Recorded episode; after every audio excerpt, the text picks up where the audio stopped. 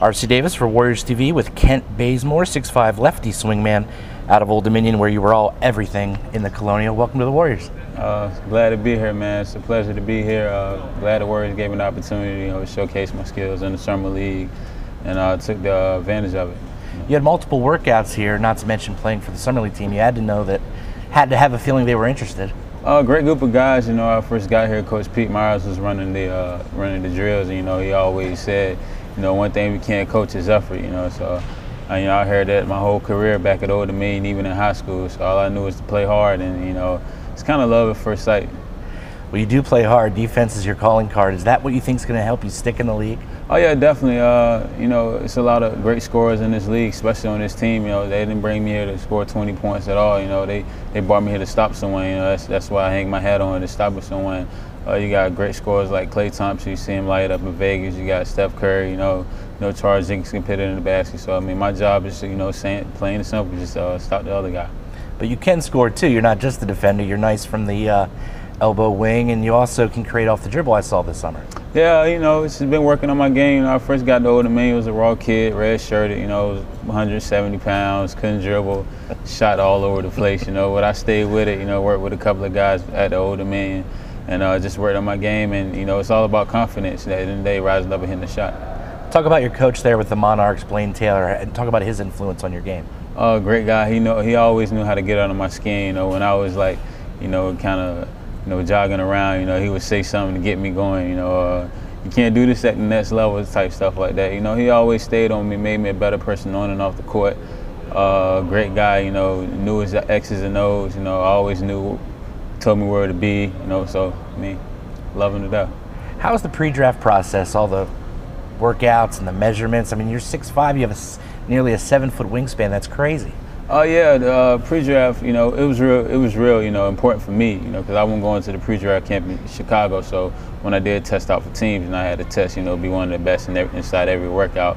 Uh, something I hung my head on as well. At Old Dominion, we had competition. You know, see, we had a fast three-quarter court sprint, jump the highest, those type of things. Just, just part of me being a competitor. You know, I wanted to win every drill. This summer, you got to play for Oklahoma City in Orlando too. So a lot of teams got a chance to look at you. That must have been quite a benefit. Yeah, I actually uh, didn't play down there. I got injured right before we went out, hyperextended my knee.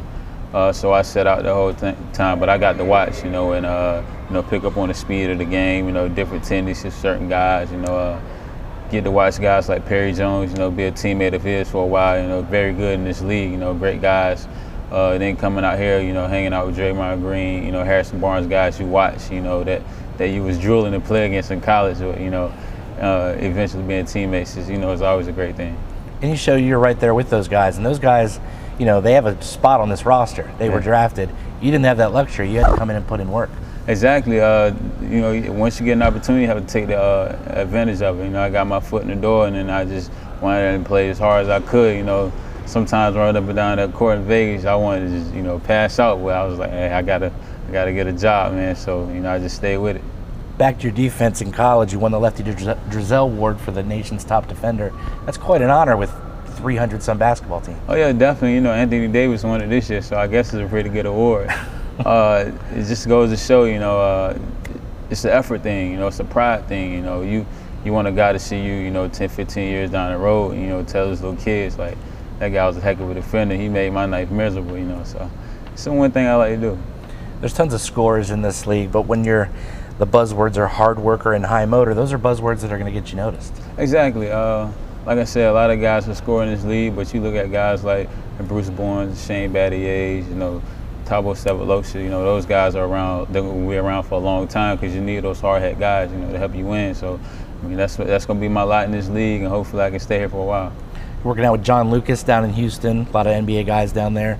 Nice to be able to pick a guy's brain that's been in the league for so long and coached and mentored?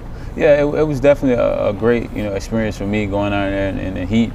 You know, it was hot as hot as I don't know what down there. No air conditioning in the gym, uh, slippery floor. You know, so you had every element going against you. You know, so when you came to other places like Golden State, who has one of the, the greatest court surfaces, you know, especially compared to Houston, it was a lot easier. You know. Uh, air conditioned gym, you know, so you can breathe a little bit easier, you know. So once you got tired, a little bit winded, you know, your body said, all right, I was just down in Houston, 100 degree gym. This is nothing.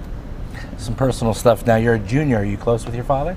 Yeah, definitely. Uh, I love him to death. He taught me, you know, how to change oil when I was eight years old, how to mow the lawn, how to wash, you know, take out the trash, those type of things. Uh, great guy. He was always, you know, my biggest critic. You know, in high school, I have Sure. like a 30 point game. You're like, well, you missed two layups, four free throws. You should have had 40 points. You know, it's like, well, Right. you know, it's a great guy. You have two degrees from Old Dominion. Uh, yes, sir. Human Services and Criminal Justice, by far, you know, one of my biggest accomplishments. Uh, a lot of a lot of athletes, you know, don't don't even get a degree. You know, some leave early. You know, for me staying there five years and uh, having a great uh, academic advisor, April Brett, she, you know, put out my schedule and said, hey, you, you can actually get these two degrees and. Staying through summer school for three years, you know, I went to uh, school three years straight, you know, no breaks, summer school every all summer, you know, so got it done. Any significance to the number 20? You wore 24 in college, but some guy named Rick Barry has that number. Yeah, a little part of me died when I found out he uh, that that number was up in the rafters. You know what? You know, no better guy to have it. You know, number 24. It's a great number. You know, Kobe switched to it. You know, I, I had 24 since you know rec league. You know, so it's been a part of me. But 20, I mean, it seemed to work in Vegas, so I guess I'm gonna stick with it. And they, you had seven blocks in the last game. That's ridiculous for a guard. Yeah, you know, it's just all about time. You know, uh, uh, back in my junior season, you know, I got injured the summer of my junior season, but my junior season, I would, you know, have these rundown blocks every game, and my point guard would kind of set it up. You know, he would just run through, and I, you know, it's timing. Uh, it's a heck of a play once you watch it, but I mean, it's actually harder than it actually looks. You know, because you got a guy under you, you got him going up, so you can't foul him.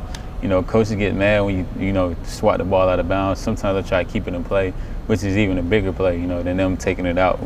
We going the other way. Well, hopefully you won't have to use those two degrees and you have a long NBA career. Kent Bazemore, welcome to the Warriors. Yeah, thanks. Glad to be here.